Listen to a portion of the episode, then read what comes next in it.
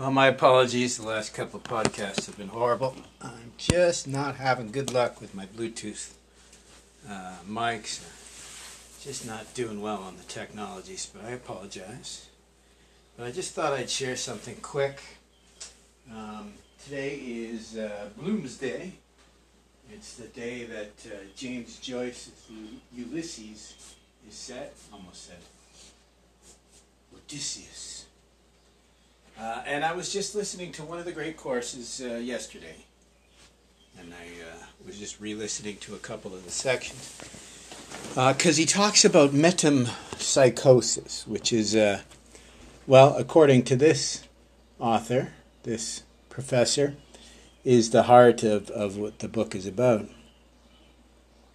So I just want to share, right? Metem, right, from the Greek meaning uh, change or transform uh, psychosis uh, of the mind.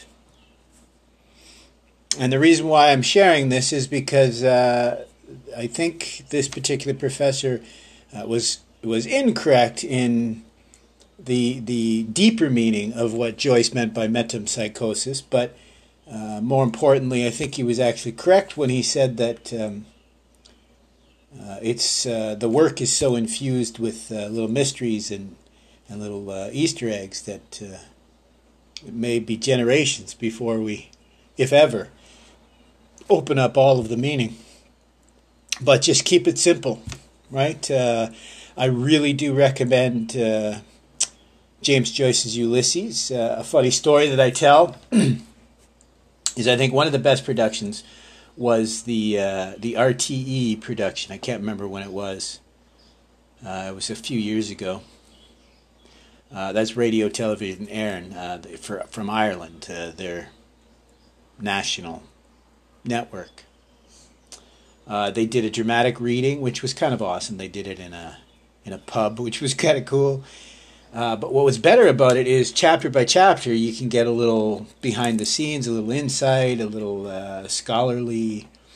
what would you call it?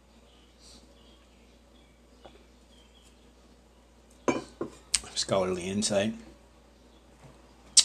Um, and so I highly recommend this RTE production. Right now, I don't expect most people are going to go to websites. Most people want to play with apps, right? And uh, this production is not on Audible. Right? It's an it's an audio. It's not on Audible. Uh, I haven't seen it on Scribd. I don't know if it's any of the other apps, but I do know it's on Spotify. Uh, and the reason why I know that is before I got uh, lucky enough to be able to subscribe to some of these paid for apps to stream the audiobooks, I was using LibriVox um, and early on Spotify because uh, I found out hey, there's some, some uh, half decent stuff on here besides some of the mindless.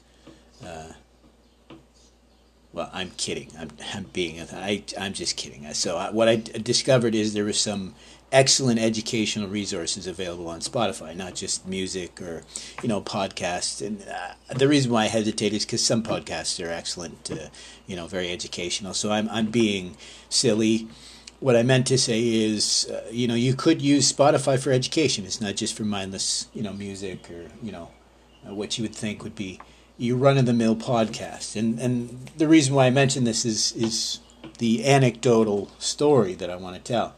So last year around Bloomsday, I heard uh, some people we were talking about books, and they mentioned that they wanted to uh, get into Ulysses and uh, wanted to really understand it, right? And so, of course, we talk about you know the uh, annotated uh, Ulysses. They call it the skeleton key to Ulysses because there's a skeleton key to Finnegan's Wake, so it just it kind of fits. Um, and then I mentioned my favorite. I said uh, I recommend for me if you're going to read Ulysses. Here's my advice. Uh, I recommend that. Um, uh, f- well, I mean you're going to have to read it, obviously, um, but I do recommend that maybe you read uh, the the annotated Ulysses side by side. Uh, what I actually recommend, believe it or not, is listen to the audiobook because it's meant to be heard listen to the audiobook of Ulysses and follow along in the skeleton key. Uh, maybe best yet uh, would be to listen follow along in the text uh, with and like what I do. I use a lot, do a lot of bookmarks. I back up, uh, you know, 20 seconds, 30 seconds, depending on the app. I've I haven't set them all the same. Some of them are 20, some of them are 30. I know I'm silly. I'm terrible at this uh, this app stuff. Yeah.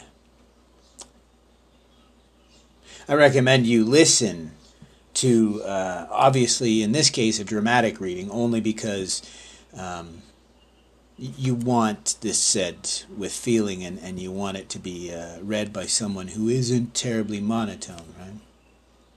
Follow along in the book. Maybe do that first. Uh, that way you can go back through it. Uh, like i said maybe you could just listen to the audiobook uh, or a dramatic reading and you can follow along in in the uh, the annotated Ulysses. Because the first time through, I think of it like music, right? The first time you hear a new song, eh, you're not sure, uh, but it's not till you listen to it a couple times that you may realize that you really, really love this song. Right? Not many people remember this. Right? The first time you heard your favorite song, you probably weren't sure whether you know you really liked it. Uh, so uh, Mortimer Adler talked about this. Harold Bloom said the same thing. I mean, you're not really going to jump into a book uh, and do analytical reading immediately. I mean, you're going to want to pay attention, but you're not going to be able to get really into it until you actually read it. So for Ulysses, I recommend you read the book, obviously. Uh, recommend you either read it out loud uh, yourself or with others. Uh, listen to a dramatic reading and follow along in the book after you've gone through it, I know this is saying a lot, but after you've gone through it, you could do it chapter by chapter even. After you've gone through it, go through uh, the uh, the annotated.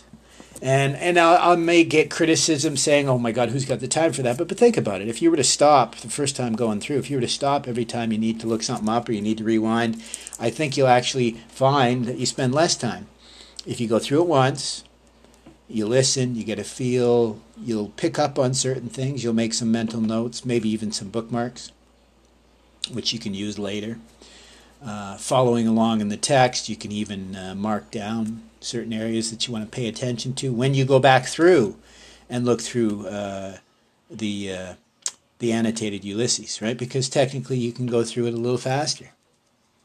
Uh, but so last year I recommended this, right? Uh, and I recommended the RTE uh, production because, like I said, it's so well done, the dramatic reading. Uh, then they spend for each chapter, they go through and talk about, uh, you know, the stories, the histories, you know. And I think it's fabulous, absolutely fabulous. And so I recommended this last year and the, to the group of, of readers. And I also happened to, stupid me, happened to mention that it was on Spotify. And so everything that we talked about was completely forgotten. The fact that we were talking about Ulysses, talking about James Joyce, talking about understand a little bit better and the best practices to, to read. All of that was forgotten because, oh, I guess I shouldn't have mentioned this uh, app whose name shall not be mentioned, Spotify. No, we don't use Spotify. And so I completely ignored. They rolled on and started talking about something else. Completely ignored the fact that I said, well, you know, you could go to RTE directly if you so choose. But they didn't stop to think, well, wait a minute, why would this gentleman be recommending Spotify? I guess they automatically assumed I was a far right uh, actor. And so I laugh because that's what metempsychosis means. It's meant not so much as they often talk about this um, transmigration of the soul, right? Going back to the Greek, this ancient idea. I think if you look, uh, and here's another mistake that the professor made. He said that he didn't learn much Greek in school, uh, but he would learn Latin, right, in this Jesuit school. But that forgets the fact, and this also happened in this little group, because I mentioned, well, he did know Greek. Well, see, they're going by what you know, maybe this person did, you know, listen to this course and made the assumption that because he didn't take Greek in school, James Joyce, that he never learned Greek. Well, I'm sorry. If you've listened to the story, you've heard that he also learned uh, to be able to read and write uh, some Norwegian so that he converse could uh, correspond with uh, Henrik Ibsen. So don't you think it's possible that this man learned some Greek? And I got to tell you, if he became an expert in, in Latin, it wouldn't have been that hard for him to, to be, begin to become proficient in, in Latin and Greek, uh, both, sorry. And so what I mean by that is metempsychosis, yes, it means transmigration of the soul. It means reincarnation, you know, kind of in a Greek sense. But it means more than that, because metem and psychosis, as I said, metem is change, it's uh, the growth, transformation, um, psychosis of the mind, of the psyche, of the spirit, of the soul, of the being, of the person. And the reason why I say that it's not simply uh, reincarnation, it's actually growth, it's transformation, uh, it's evolution of the self, of the being, of our understanding. Right? As I've said before, Wissenschaft in German is science, but it's closer to the actual meaning if you go back to Latin. Uh, the idea of coming to understand a system, like Lucretius's uh, Rerum Natura, I argue, is the same idea as science. Uh, coming to understand the nature of physics, all that uh, that may entail. Because later on in the book, uh, it is misspoken, and you think it just sounds pretty metempsychosis, metempsychosis. But if you actually think about it, metempsychosis, it sounds kind of funny, right? And I make the joke that it could sound uh, like, you know, um, uh, burning away the self, metempsychosis. But um, metempsychosis, metempsychosis is actually uh, very similar to what he did in Finnegans Wake. He um, he played with schizophrenia and schizophrenia. It's they're they're almost identical words, but they have alternate meanings. One means madness. One means uh, insight, uh, wisdom from on high. Right? Metempsychosis metempsychosis, I think it was Joyce trying to explain that we tend to burn away the self rather than, than transform it. We, we tend to uh, either uh, wrap ourselves in our identity of the self rather than, than understand uh, the true nature of what uh, existence and identity is. I mean, just simply the professor hit on it when he talked about um, uh, Bloom's identity and how he didn't feel like he fit in, right, because of his his background. Right, he was uh, Jewish, but not. I mean, and it was missed by the professor. He talked about how his father was born Jewish. That means his mother was Jewish. Um, but he wasn't a practicing Jew and arguably gave up and supposedly became a Protestant so he could marry a Catholic, um, a Catholic lady, which there's no, no issue with. But I've talked about this this disenfranchisement from your identity, from who you are, uh, understanding that you are just like internal family systems, but not in the weird way where they seem to try to make uh, your previous experience into individual identities. But no, we are the vicissitudes of our experience, the, the good and bad both that we go through. Mostly bad, depending on the definition you want to look into there, right? Suffering, dukkha in Sanskrit. Vicissitudes means the, the challenging things we go to. Uh, I like to quote, quote uh, from uh, Lucretius, his omnis uh, cum tenebris, uh, this idea that uh, it's it's often in the shadows where we find who we truly are, where we find our completeness. And I think this is why it's this play on. And if you look at what maybe uh, Joyce was alluding to, metempsychosis, metempsychosis, I think he was alluding to this meaning that it's not so much reincarnation, but uh, reinterpolation, transmigration? How about a, a transvaluation? Because again, Joyce was influenced by Nietzsche. This idea of the Übermensch, I think, was an archetype uh, meant to replace previous archetypes that we no longer believed in or we no longer found inspiration in. And so, as an individual, we can see this metempsychosis as our opportunity moment to moment. This is actually Shaivist, it's Buddhist, it's Tantric. The idea that the self is is attached to moment to moment. In Yogacara, it goes to the eighth and the ninth consciousness. The eighth consciousness, the storehouse consciousness. We and it's in Ulysses this idea that he may have been influenced in Schopenhauer and in Kant and so many of these other great thinkers. We can hear this this lesson that all of these different experiences that we've had, these little seeds of consciousness, bija in Sanskrit, uh, the vicissitudes of our life, uh, uh, all of these, uh, uh, whatever you want to call it, praxis. Uh, every philosopher has a different term for the same idea that we are a mixture of our experience, both good and bad. But we have to use that to transform metum, transform our very selves, not just our being, our souls, our, our expression, and our destiny, our psychosis, it, everything that makes us who we are. We have uh, to choose to not not burn away our potential or burn away ourselves, but to realize there's nothing to burn away except our opportunity to be better than our previous self. Again, the cliche, uh, in my case, I keep quoting Hemingway this idea that it's only honorable to be better than your previous self, not not not better than anyone else. Uh, and and and I love it because it equates to Hemingway's other quote that right everyone breaks.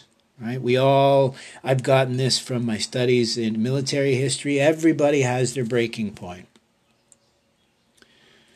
but some of us are stronger in the broken places, and that's to me the, the, the message behind Ulysses, and I think the reason why we should read it, because I think it's so inspirational to be able to see that all of us doubt our very existence, yet, even having lost everything, you can still find uh, value and meaning uh, within uh, your, your journey and it's uh, it's a search for trust. Uh, for a long time, I thought it was a search for truth, but as William James said, uh, truth is just an agreement, and and I think it applies here. Right? It's it's a search for trust. It's a search for for beauty, aesthetics, meaning, value, creation. You name it. It's a synonym. As Joyce said, if you simply sell your creativity, your art, into the marketplace uh, for profit. It's essentially uh, pornography, in a sense, is what he said, because it's it denatures yourself, it denatures the, the artwork. You're selling essentially a clockwork orange, right? You can have uh, the absolute replica of everything, but me missing the most important aspect. And in a clockwork orange, it would be, well, the orange. Everything that makes an orange cannot be replicated. Everything essential, besides the, the visual aesthetics, everything essential, even the smell, the, the terpenes, are near impossible for us to duplicate. Never mind as a clockwork orange. But this is the same idea. We can't manufacture our meaning, our value, our creation. The only person that can do that is us. As Nietzsche called us, we are the evaluators. And what that means is we have to value not just ourselves and our experience and our others, everyone else. This is nothing new. It's not just Martin Buber. He's just the one that's most, uh, you know, clearly and uh, confidently expressed this idea. But it goes back to the Upanishads, it goes back to the Mahabharata. It's in the uh, Chinese Book of Change, the I Ching. This lesson that we have an opportunity again and again and again, and in so many of us, we forego. You want to call it free will, you want to call it passion. It doesn't matter it doesn't matter what you call it.